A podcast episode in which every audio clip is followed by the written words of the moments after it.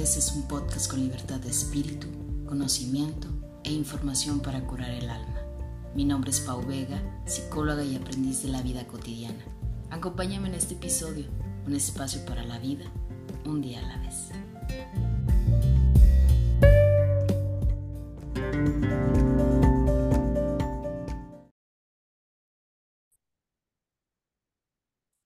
tal a todos? Muy buenas tardes, buenas noches, buenos días a la hora que nos están escuchando. Pues bienvenidos de nueva cuenta a un episodio más de Un Día a la Vez Podcast. Yo soy Paulina Vega y estoy muy contenta de que puedas acompañarme en este episodio de la quinta temporada. La verdad estoy muy contenta, yo creo que las personas que me están viendo a través del canal lo pueden ver. Y muy nerviosa, también debo de reconocerlo, porque sé que es un tema que durante la primera temporada hasta la quinta lo han pedido mucho pero que la verdad yo he evadido tener que hablar de este tema en un episodio. Pero fíjense que les voy a contar algo. Desde hace tiempo, y aquí sí tengo que contar esto, desde hace tiempo yo ando cazando y siguiendo al invitado que tenemos el día de hoy. Y que la verdad el tema del que vamos a hablar, que es la vulnerabilidad, se acomodó perfectamente y yo creo que, eh, creo que esta palabra sí se la he escuchado a él y a otras personas. Los tiempos de Dios son perfectos y por algo en esta ocasión se dio este tema con esta persona y justamente en estos momentos. Entonces, espero que disfruten muchísimo este episodio. Cualquier duda y queja, no me la hagan llegar, por favor, guárdensela, no, no se crean. Claro que no la pueden hacer llegar, pero la verdad sí soy muy sincera, o sea, es un tema que me movía mucho a hablar, porque obviamente soy consciente de que me vulnero y me sincero para toda la comunidad. Pero bueno, ya estamos en el episodio número 80 ya casi llegamos al episodio número 100. Ya para cerrar oficialmente lo que es el podcast, porque yo les decía que en el número 100 se terminaba un día a la vez, ¿sí? Y luego ya viene otra sorpresita que ya lo sabrán en su momento. Pero bueno, ya no voy a hablar más porque ya saben que yo me voy de corrido y el invitado así como de que sí, a ver a qué horas me vas a dar a mi momento para hablar. Así es que quiero darte la bienvenida, Pedro. Bienvenido a Un Día a la Vez. Gracias por haber aceptado la invitación. Y pues bueno, no sé si quieras saludar a la audiencia de un día a la vez. ¿Qué onda, Pau? Mucho gusto.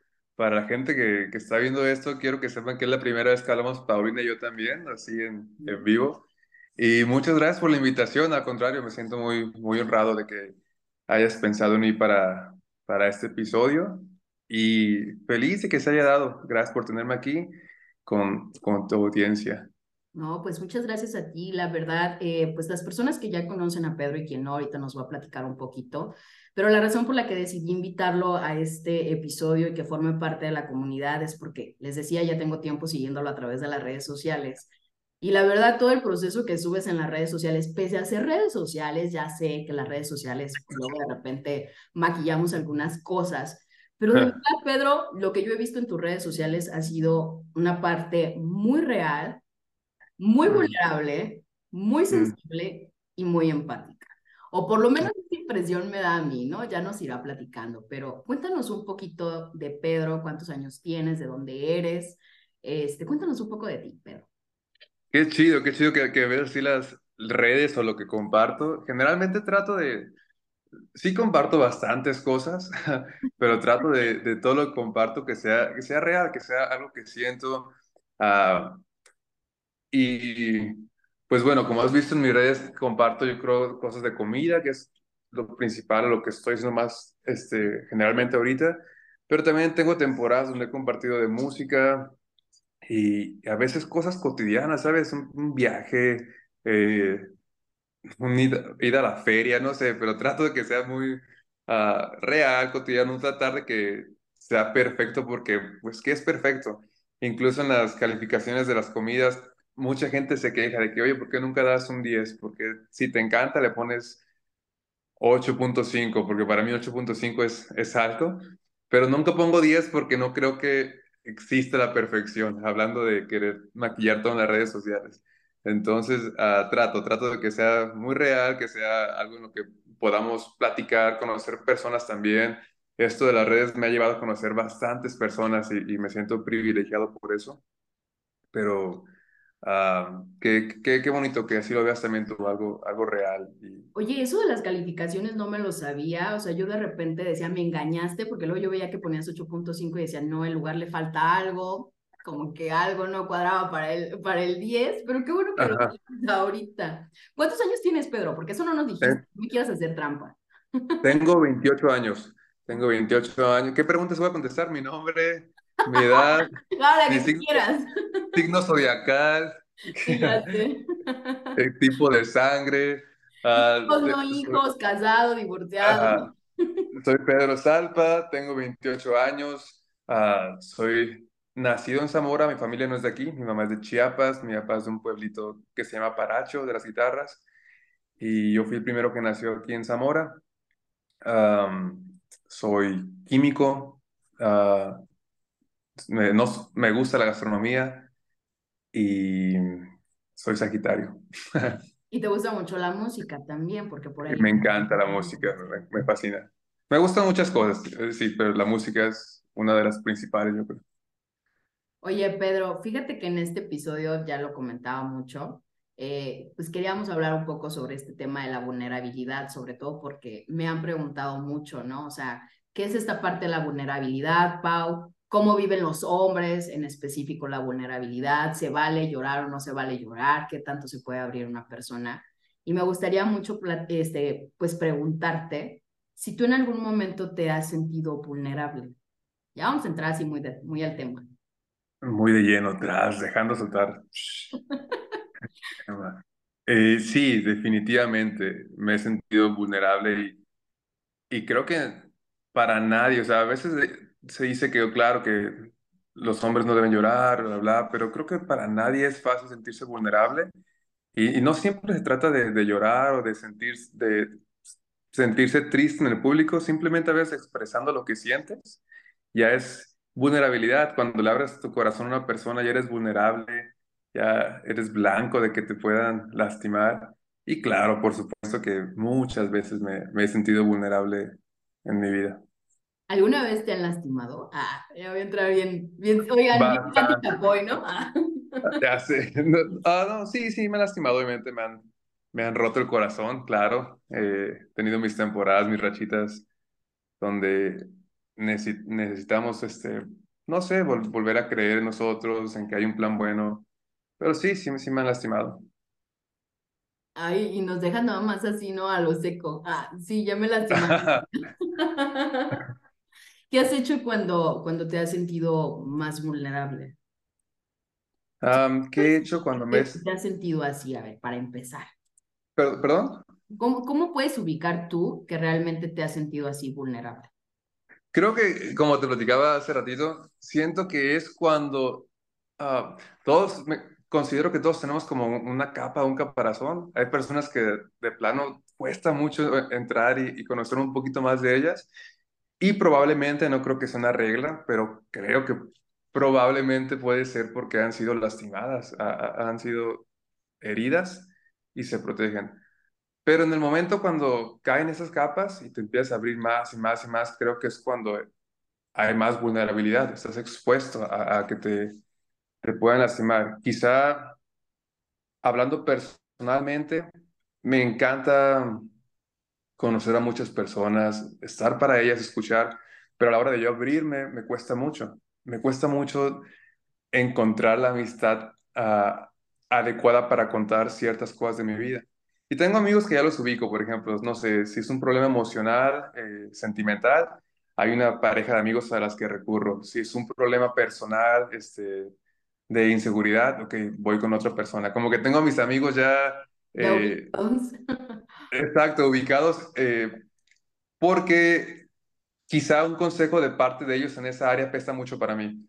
Entonces, para mí, ¿Cómo puedo identificar que soy vulnerable? Es cuando estoy abriendo mi corazón a, esa persona. Y no siempre es en relación, amigos, familia, hermanos, los chaparritos ah, de los que me preguntabas.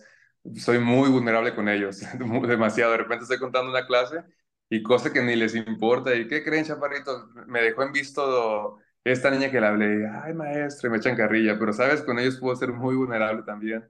Entonces siento que sí lo puedo identificar cuando tengo la confianza de abrir mi corazón y estoy contando cosas que, ah, que sí, que me están moviendo. Fíjate que ahorita que tomas así el, el tema de, de tus chaparritos, como les llamas, me gustaría mucho que nos platiques, Pedro, si se puede, eh, cómo surge esa manera de colaborar o de ser voluntario. ¿Qué es lo que haces con ellos? Platícanos un poco. Ah, básicamente es familia, fíjate, los, los veo, muchas personas lo ven así como, ah, qué padre que, que ayudas, y, y honestamente no lo veo como ayuda, lo veo literal como ya se convirtió en familia. Eh, inicié yendo con ellos hace siete años aproximadamente, tenía 21 años, tengo 28. Eh, y la dinámica que tenemos ahorita ha cambiado demasiado hace siete años, obviamente. Y los chaparritos que tenían 10 años ya tienen 17 ahorita, eh, unos ya 18, unos ya tienen hijos, ya me ganaron. Oh, my. Eh, Sí, y, y ha habido historias de todo. Hay unos que ya no están con nosotros, unos que han pasado por cosas muy difíciles, pero ha- el trayecto de, de estos siete años ha- se ha ido modificando este, nuestra rutina, se podría decir así. Pero lo que hacemos hoy básicamente es, los días que más los veo son los domingos y hay excepciones porque de repente entre semana por sus colonias venden unas quesadillas fritas buenísimas. De repente me lanzo para allá a, a Ya comer. dinos en qué eh, colonia para ir. García Robles se llama. Es como Perfecto, las vías del tren. Y venden salchitacos y, y así cosas, garnachas, súper, súper ricas. Y de repente me lanzo y convivimos ahí entre semana, pero los domingos son los días donde más pasamos este tiempo en familia. Y vamos, vo- voy por ellos a sus casas en la mañana, se van levantando literal, y ya me están esperando algunos, otros se van despertando mientras vamos caminando. Caminamos unas 10 15 cuadras hasta llegar a un lugar que es donde tenemos como una clase. Eh, les comparto algún mensaje de la Biblia. Por ejemplo, el último que hablamos fue acerca de la toma de decisiones, cómo podemos tomar mejores decisiones y es escuchar la voz interior de parte de Dios, a leer la Biblia. Dios pone gente que nos ama, que nos puede aconsejar. Un ejemplo. Y, y ya tenemos nuestra clase y me encanta porque como son niños, tienen su mente tan inocente, despierta, llena de dudas, pero te hacen preguntas a veces tan profundas que te dejan pensando y, y, ah, caray, sí, sí. Me encanta ese, esa plática que podemos tener porque, no sé, su forma como su cerebro funciona me, me, me maravilla, la verdad. Y Oye, después Pedro, de, pe- perdón que te interrumpa, pero, o sea, ¿todos los niños son de esa misma zona? La mayoría, la mayoría, hay unos que llegan del Vergel, eh, cuando hay algún evento, por ejemplo, Día del Niño o, no sé, Navidad, que llegan más, más personas, quizás llegan, alcanzan a llegar hasta 150 niños, llegan algunos de, la, de Valencia que he conocido, pero la mayoría pu- puedo decir que, o con los que convivo más seguido son los de García Robles, que es las vías del tren. Y, y ya después de este tema, eh, tenemos como un momento de de comida, donde ah, he tenido también el privilegio de que bastantes personas han participado en esto. De repente hay domingos de que, oye Pedro, ya sabes qué van a llevar, eh, qué van a comer los niños este domingo, y, ah, sí, ya, ya hay tal persona, o no, no hay nada este domingo. Puedo llevar hot cakes, puedo llevar ah, sándwiches, lo que sea, y, y siempre de alguna manera el alimento pues llega. Y, y es bonito porque puedo ver la provisión y el cuidado de Dios para todas las personas y, y puedo ver, y creo que ellos también han visto como esa generosidad y, y me encanta porque quizá cuando hay un niño nuevo quiere agarrar todo, pero los que tienen más tiempo yendo es como que están confiados de que va a haber, va a haber, o sea, y, y trato de inculcarles de que tenemos un Dios bueno y esa confianza que siga creciendo y creciendo. Y después de este momento de comida y de cotorreo, tenemos un tiempo de, de jugar, que es aventarnos en un montón de tierra o jugar este, se llama Atrapa la Ayuda, donde, bueno, es como un, un traes de, de ellos, las traes. Ok. Y, y hay un terreno grandísimo, entonces es enlodarse, por ahí sale llorando uno de que se cayó, se andan peleando otros. Pero un tiempo en familia también de juegos ahora. Y regresamos, regresamos a sus casas, caminamos las 15 cuadras de regreso y básicamente esta podría ser la rutina que tenemos hoy en día. ¿Y esa iniciativa de dónde sale? Salió de, creo que desde pequeño fui inculcado de conocer a Dios, leer la Biblia, pero nunca, o no tuve una relación quizá espiritual hasta los 18, que fue como, ok, fue, fue algo distinto. Fue como un conflicto interno más bien que, que entré, que no estaba seguro si, si creía o si quería creer. vengo de padres, mi mamá es cristiana y mi papá es católico, entonces es como la religión no era, algo, no era algo bonito, era como un tema de, de discusión en casa, no fue como que algo que quería o me llamara la atención. Pero, uh, pues Dios, Dios es bueno y su misericordia te, te alcanza y en esas dudas y en ese momento de frustración fue cuando más pude conocer realmente quién es Él. No es religión, no es uh, tradiciones, es alguien vivo que de veras se interesa por nosotros.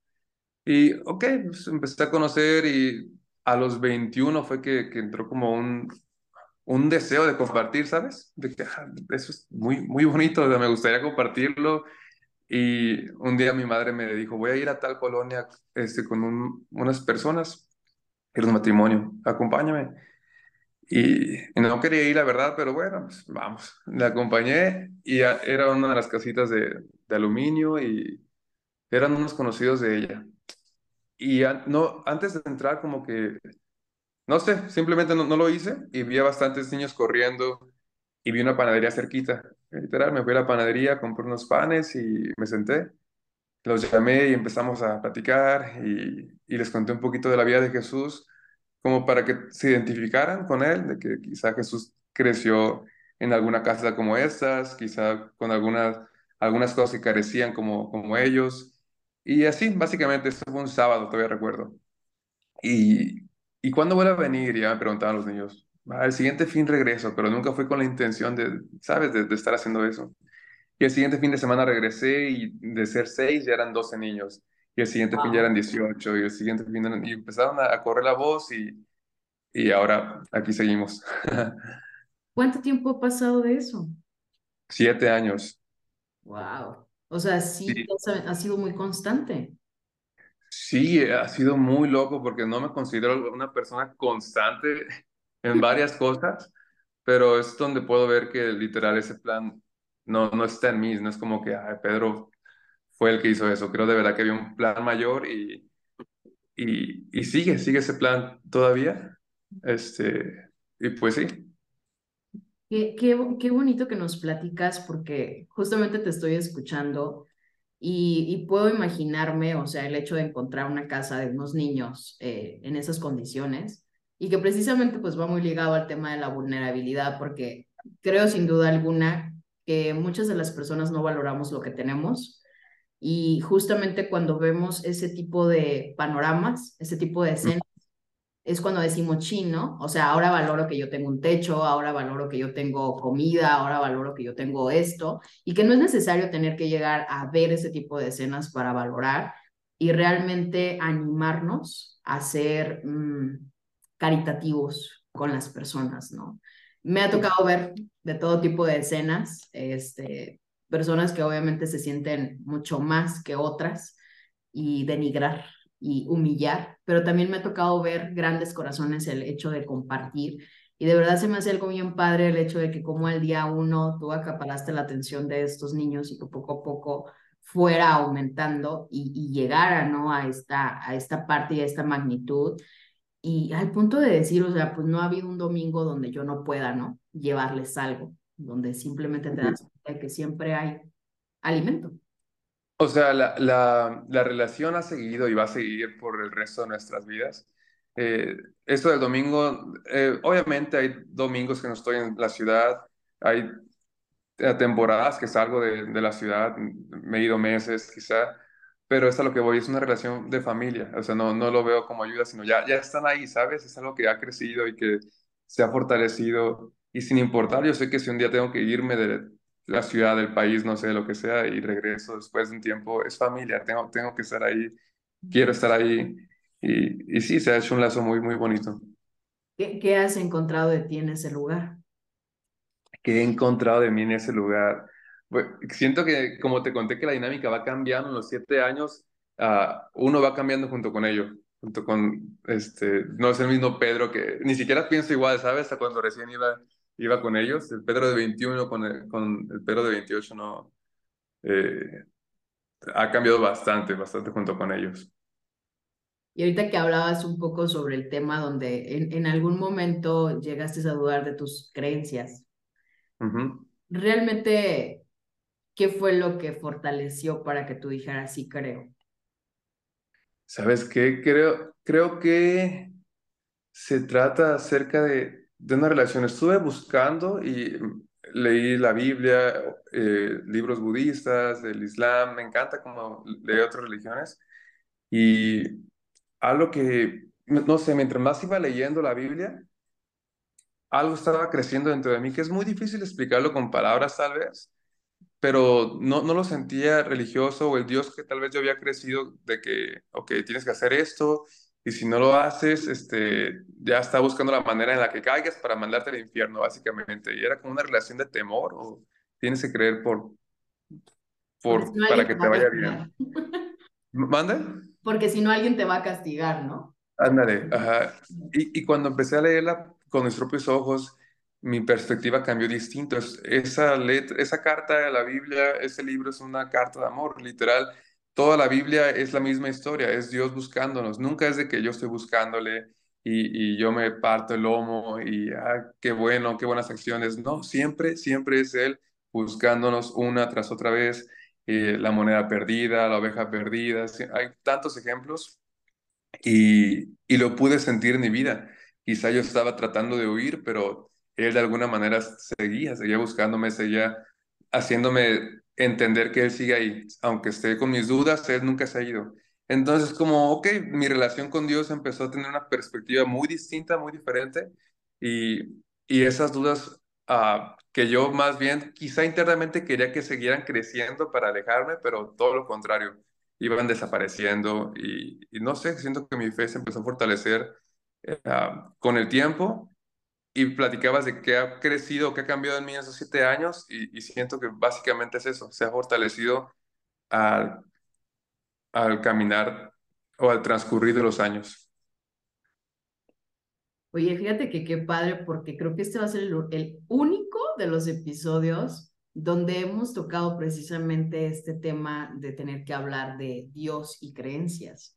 Regularmente mm. no me meto mucho, obviamente, a hablar de esos temas porque respeto uh -huh. las ideologías y pensamientos de cualquier persona que nos esté escuchando, pero que claro. sin duda alguna, en algún momento de mi vida, y lo comparto muy en lo personal, creo que aquí está el tema donde decía que no quería hablar de la vulnerabilidad. Porque no, claro. en algún momento de mi vida yo me sentí tan perdida que recuerdo sí haber abierto una Biblia uh -huh. respuestas sobre lo que yo estaba pasando. La verdad, o sea, no llegaban las respuestas que yo quería, no las que yo mm. quería, ni las que yo quería interpretar, pero recuerdo que busqué en ese tiempo a una prima cristiana y que precisamente me acuerdo que yo le decía, es que yo no sé por qué me hablas tanto de la Biblia, no sé por qué me dices tanto que yo voy a encontrar respuestas ahí, porque yo ya la abrí y yo no encuentro una respuesta ahí que a mí me dé tranquilidad y que a mí me dé serenidad por estos momentos. Y nunca se me va a olvidar, y, y, lo cuento así muy en lo personal, de una de las cosas que me pidió ella que hiciera, y que de verdad eso cambió mucho el entorno de toda mi fe. Ella me dijo, pues no la leas, ahí déjala a un costado de tu recámara. No busques la respuesta, la respuesta sola te va a llegar. Mm. Pero sí abre tu mente y date cuenta de que Dios constantemente te ha querido dar respuestas y te ha querido guiar por el camino, pero más mm. bien tú no has querido caminar por ese camino. Mm. decía, o sea, con perdón de la prima que me va a estar escuchando, dice, qué loca, ¿no? O sea, no sé de qué me habla, qué es esto, de qué se trata. Yo no entendía, o sea, lo que de verdad me quería decir. Uh -huh. Pero recuerdo que ese día me sentía tan agobiada por una situación que tenía, que fue una de las primeras veces que yo doblé rodilla y me acuerdo que me puse a llorar a mares, -huh. a mares. Y de verdad, la respuesta llegó. Diría, pero no sé cómo explicarlo, no podría explicárselos con palabras, pero supe que la respuesta había llegado porque existió en mí una calma. Y a partir de ese momento yo dije que todas las cosas que yo hiciera, a partir de ese momento, iban a ser destinadas por obra de Dios. Y que todo lo que yo hiciera y todas las palabras que salieran de mi boca en terapias, en consultas, en pláticas y en todo lo que yo hiciera, no era yo hablando, sino obviamente era alguien guiándome en ese camino. Recuerdo que esa prima después se burló de mí y me dijo, ¿ves? Tanto que me dice, mm. loca. y, y, y lo, lo hablo muy así porque de verdad creo que en este camino, en muchas situaciones vulnerables, o sea, a veces esperamos respuestas y no nos llega exactamente la respuesta que queremos, pero sin duda alguna creo que eh, nuestra fe nos puede realmente hacernos sentir que, que sanamos, ¿no? No sé si sea la palabra correcta, que sanamos o que estamos más tranquilos en ese caminar. Sí, creo, creo que ahorita que mencionabas lo de la Biblia, creo que hay partes súper confusas, muy tediosas. Eh, es un libro de mucha historia también. Ah, y, te soy honesto, todavía, o sea, cuando, leo algunos capítulos es como, no entiendo, no tengo idea de qué está hablando aquí, eh, me pasa todavía, pero antes batallaba mucho con querer entender eh, cada, cada, cada versículo y, y, investigaba bastante. Y creo que si alguien hace eso, qué chido. Ahorita estoy en un punto donde no entiendo, va, la siguiente página, lo que sigue. Y está bien, bien loco porque pasa después unos tres meses y de repente me llega el sentido de aquella página que no, entendía en su momento. O sea, es muy, muy loco, me cuesta explicarlo, pero me ha pasado, me ha pasado que, que después cobra sentido aquello que no entendía. Eh, hay cosas que todavía no, no cobran el sentido, pero, pero sí creo que, que es un libro que ha penetrado, hasta hay un versículo que dice que penetra como una espada de doble filo hasta lo más profundo del, del corazón. O sea, no, no sé cómo explicarlo, pero sí, sí ha cambiado o ha, transformado mi forma de pensar en bastantes cosas. Y te repito, hay muchas, muchas cosas que no entiendo, sigo sin entender, pero ah, no hay prisa, ¿sabes? tenemos una vida por delante y es un caminar con Dios, entonces es como Dios a su debido tiempo. Es, es como el, me preguntaste cómo he sido para perseverar y creo que es eso, no tener prisa, es, caminar, es disfrutar de caminar con Dios, es una relación. Él ha, ha, estado conmigo siempre en las buenas y en las malas y lo seguirá estando. Y, y, es confiar en eso. Creo que en la Biblia nunca te, te promete una vida de no dificultades, de no problemas.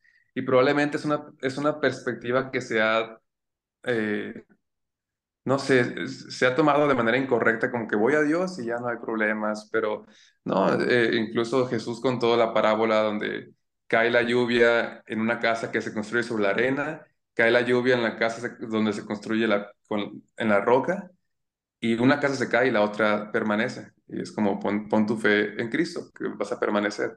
Pero las dos tienen lluvias, las dos tienen vientos, las dos tienen tempestad, la lluvia y, las condiciones climáticas no cambian, son exactamente las mismas.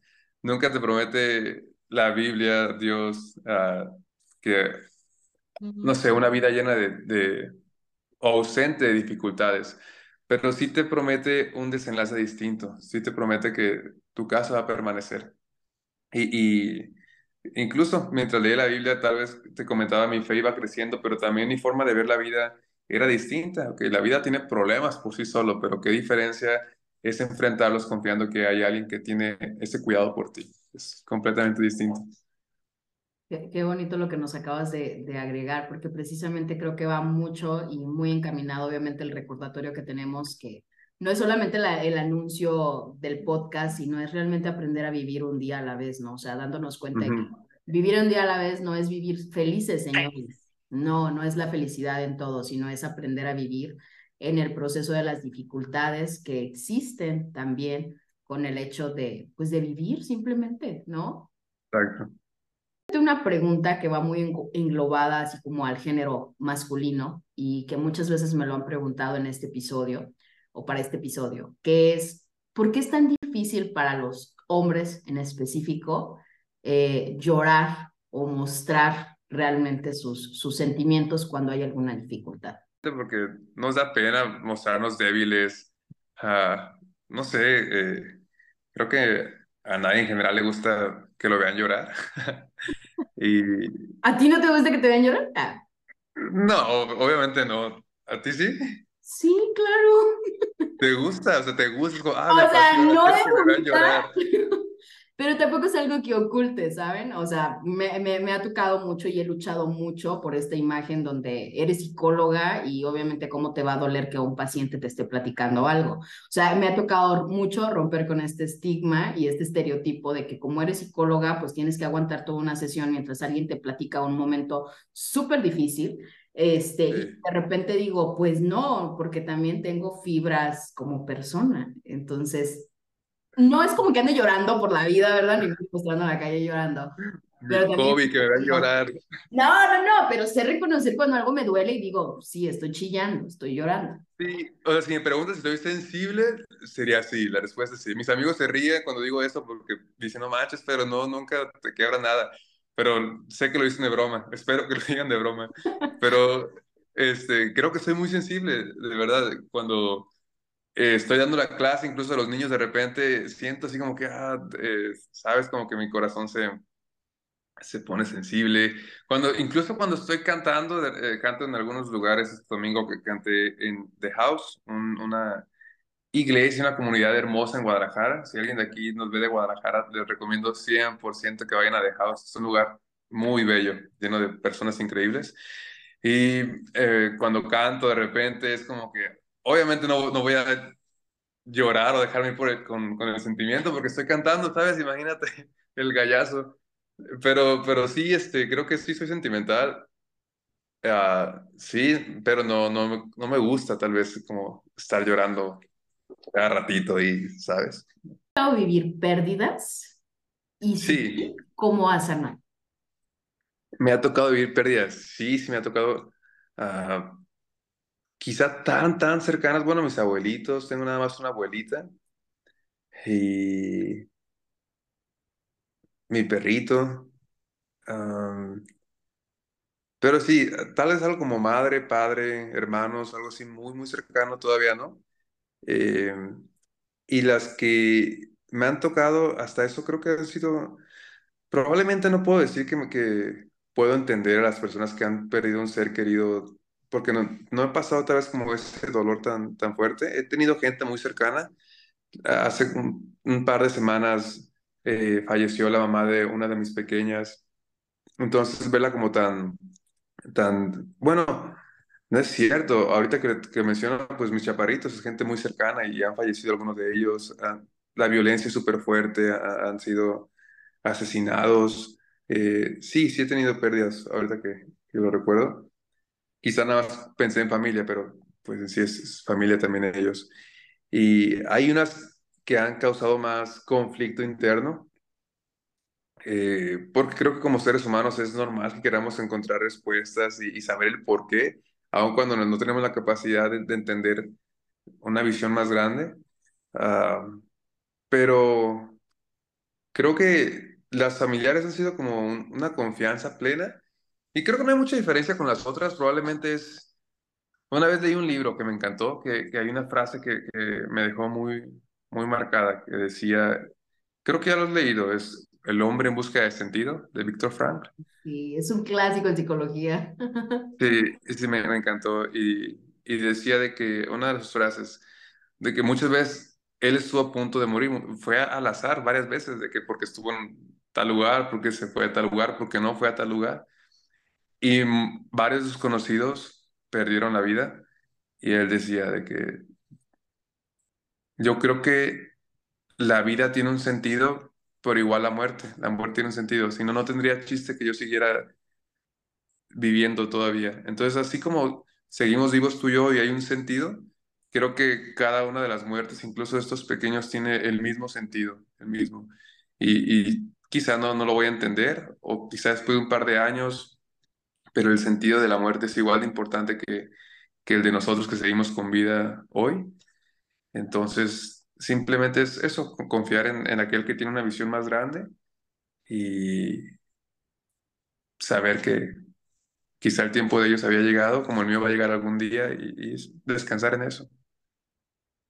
Me, me, haces mucho pensar en las personas que en algún momento deciden quitarse la vida eh, y que creo que abona mucho a esta circunstancia de que en ocasiones no encontramos ese sentido de vida precisamente Mm, y que mejor toman esa, esa decisión, ¿no? Y, y no solamente obviamente las personas que se suicidan, sino muchas personas que de repente nos llegamos a sentir perdidas, no encontramos la finalidad de seguir aquí en el mundo, ¿no? Y yo a veces les comento y les digo, ¿no? Cuando me dicen, pero es que qué sentido tiene vivir o qué sentido tiene mi vida, pues no lo sé, ¿no? Porque no tengo todas las respuestas del mundo, pero mm, sí sé que el día que lo descubres, vuelves a nacer y que definitivamente cada una de las acciones que haces ya las haces bajo una toma de conciencia que te hace disfrutar más. Entonces, mm, invitaría a toda la gente a que realmente, y lo he repetido constantemente en los episodios, de verdad,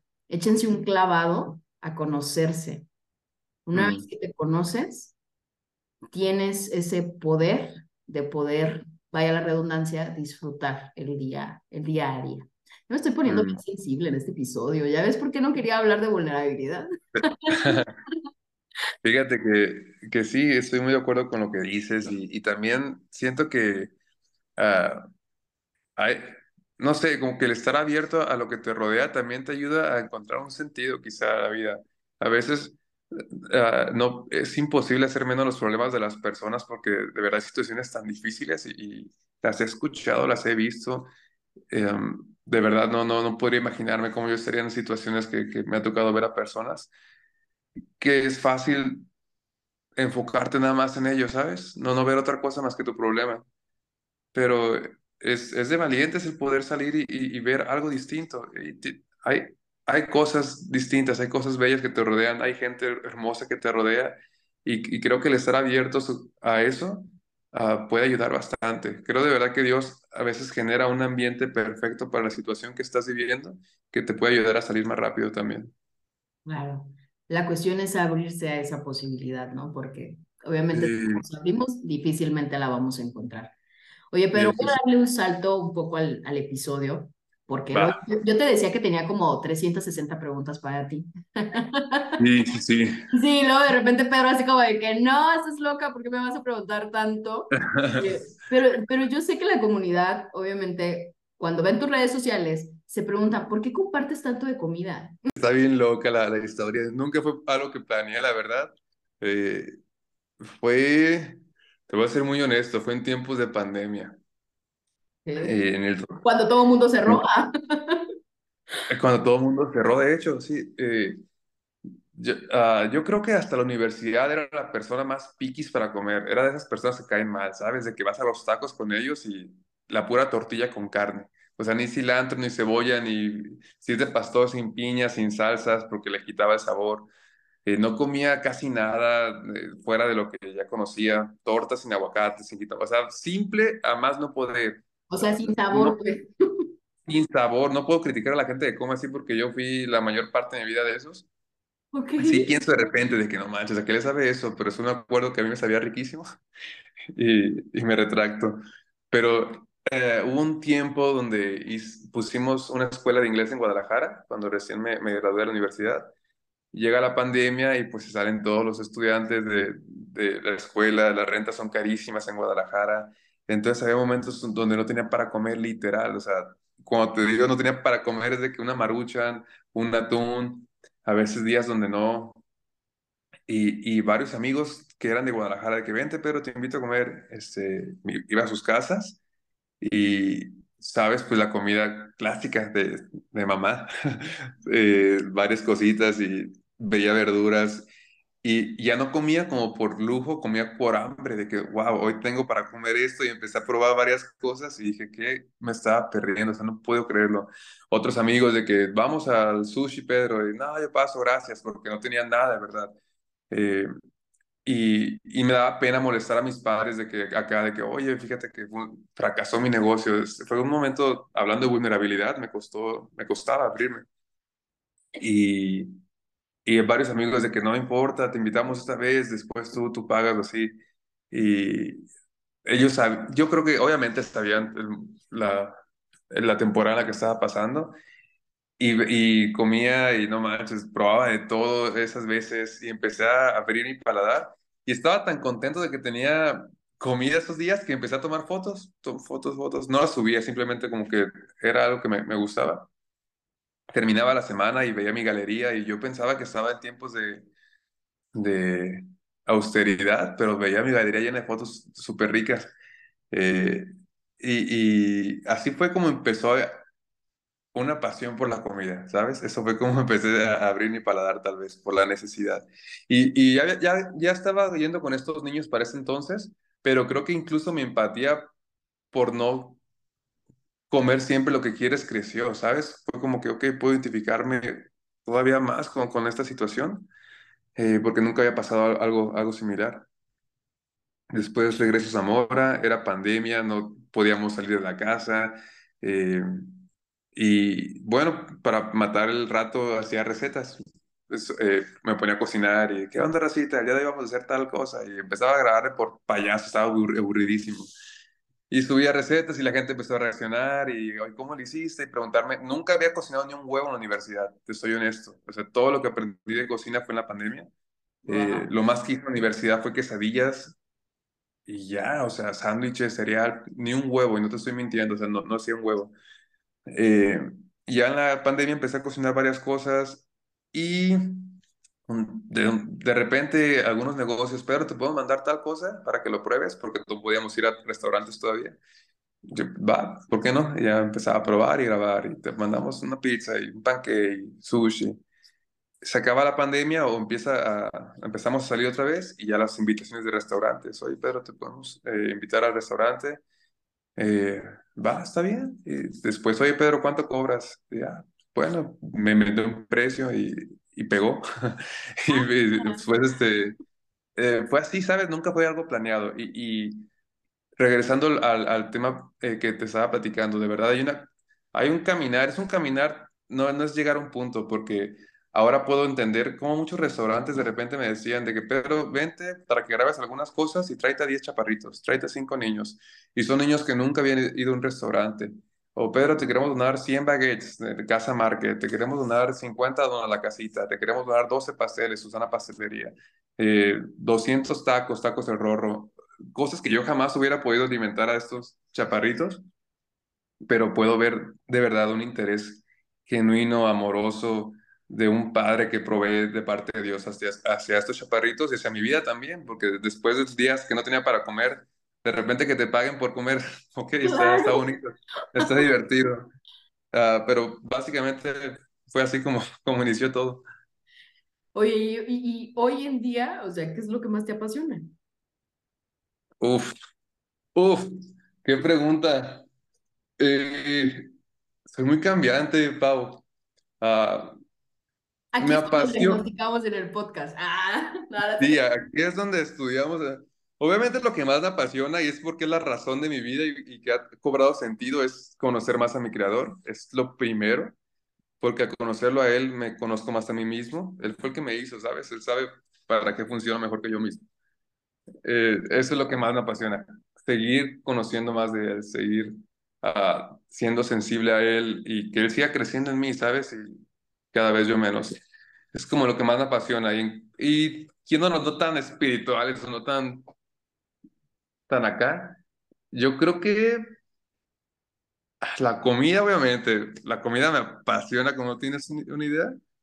Eh, la música, ahorita estoy un poco apagado de, en, ese, en la cuestión de la música, no, no he grabado este, y que cantas maravilloso, debo decirlo, ¿eh? Ya te escuché. Ah, muchas gracias. Gracias, Pau. de verdad, vayan, a verlo porque obviamente no me ha tocado escucharlo en vivo, pero de verdad cantas muy bonito. Muchas gracias, Pau. Eh, ya tengo rato que no he grabado canciones ni solía tocar en Guadalajara, pero no, lo tengo pausado, pero no apagado, ¿sabes? Pienso más adelante retomar, retomar, al menos sacar algo, no sé, eh, lo disfruto mucho el servicio en general lo disfruto, soy químico y, también ejerzo. Y hubo momentos en, cuando estaba estudiando de que realmente eso es lo que me gusta, pero no encontraba mucha pasión en otras cosas. Y es como, bueno, pues ya estoy aquí. Pero una vez que me gradué y empecé a, a, a, practicarlo es, ok, estoy con pacientes, me tocó estar, o me ha tocado estar con, en los últimos momentos con varios pacientes y, y compartir esos momentos han sido, pues, que me han marcado en la vida, eh, el platicar con, con ellos, incluso poder dar algunas palabras de aliento con personas que, sabes, van por una enfermedad a un laboratorio o así. Ah, noticias bonitas también. Eh, el servicio me apasiona. Eh, conocer personas me apasiona. No sé, creo que es una respuesta que tardaría mucho en, mucho. sí, en terminar de contestar, Pau. Ok, oye, qué padre, Pedro, de verdad.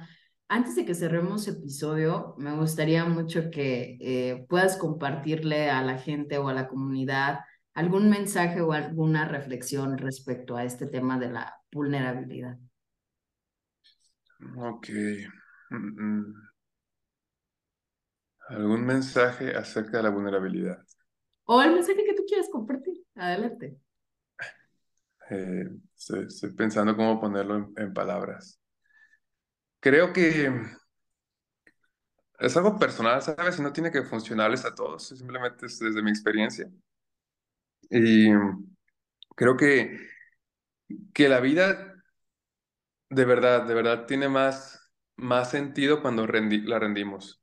Y con eso no quiero malinterpretarme a que no haya planes, a que no haya proyectos, creo que eso es increíble, eso te llena de emociones, pero al rendir aquello que más amas es cuando somos más vulnerables, ¿sabes? No queremos dejar eh, que, las personas vean esa parte de nosotros, no queremos dejar aquello que, que más queremos, pero al de verdad mostrarnos ah, con los brazos abiertos y decir, ok, este es mi proyecto, este es mi plan, esto es lo que amo, esto es lo que quiero hacer, pero lo rindo, creo que estamos dando una oportunidad para que llegue a lo mejor incluso.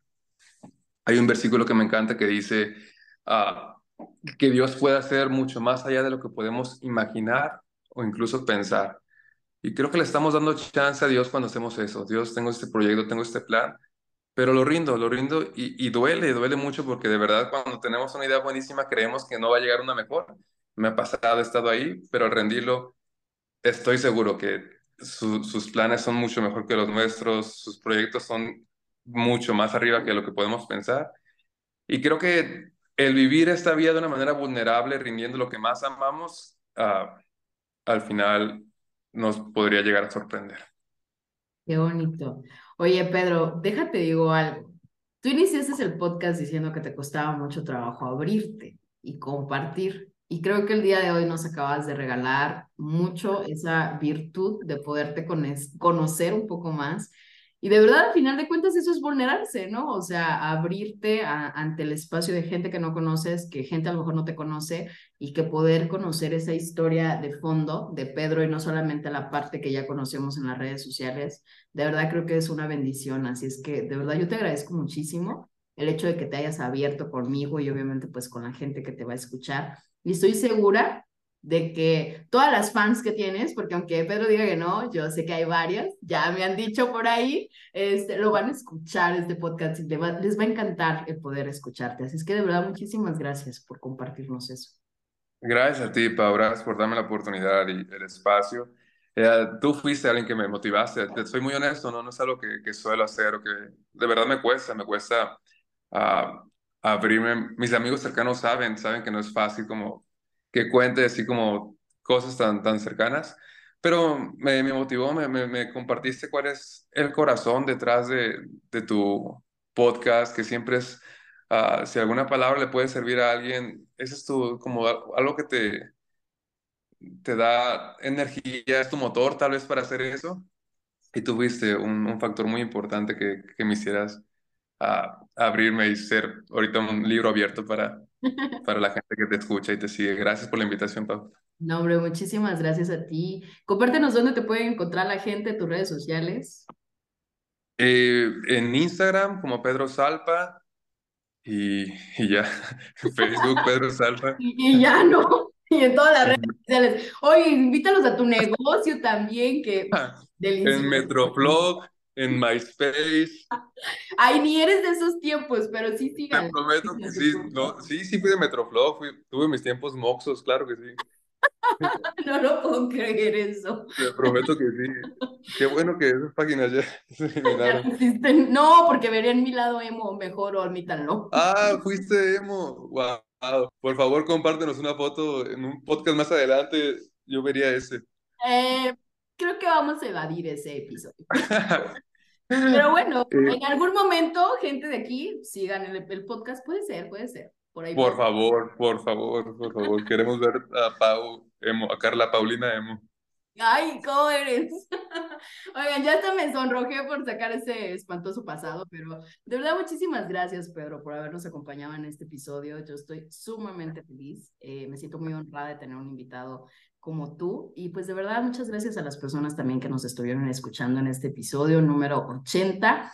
Sigan con los episodios porque de verdad vienen grandes sorpresas para el podcast. Muchísimas gracias, Pedro. Gracias, Pau. Y por ahí voy a estar checando los, los siguientes episodios. Sí, de la, la de emo, ¿no? Sobre todo. Solo por eso, de hecho. Ay, qué malo. Muchísimas gracias. Y pues bueno, continuamos con este propósito de siempre que es vivir un día a la vez. Thank you.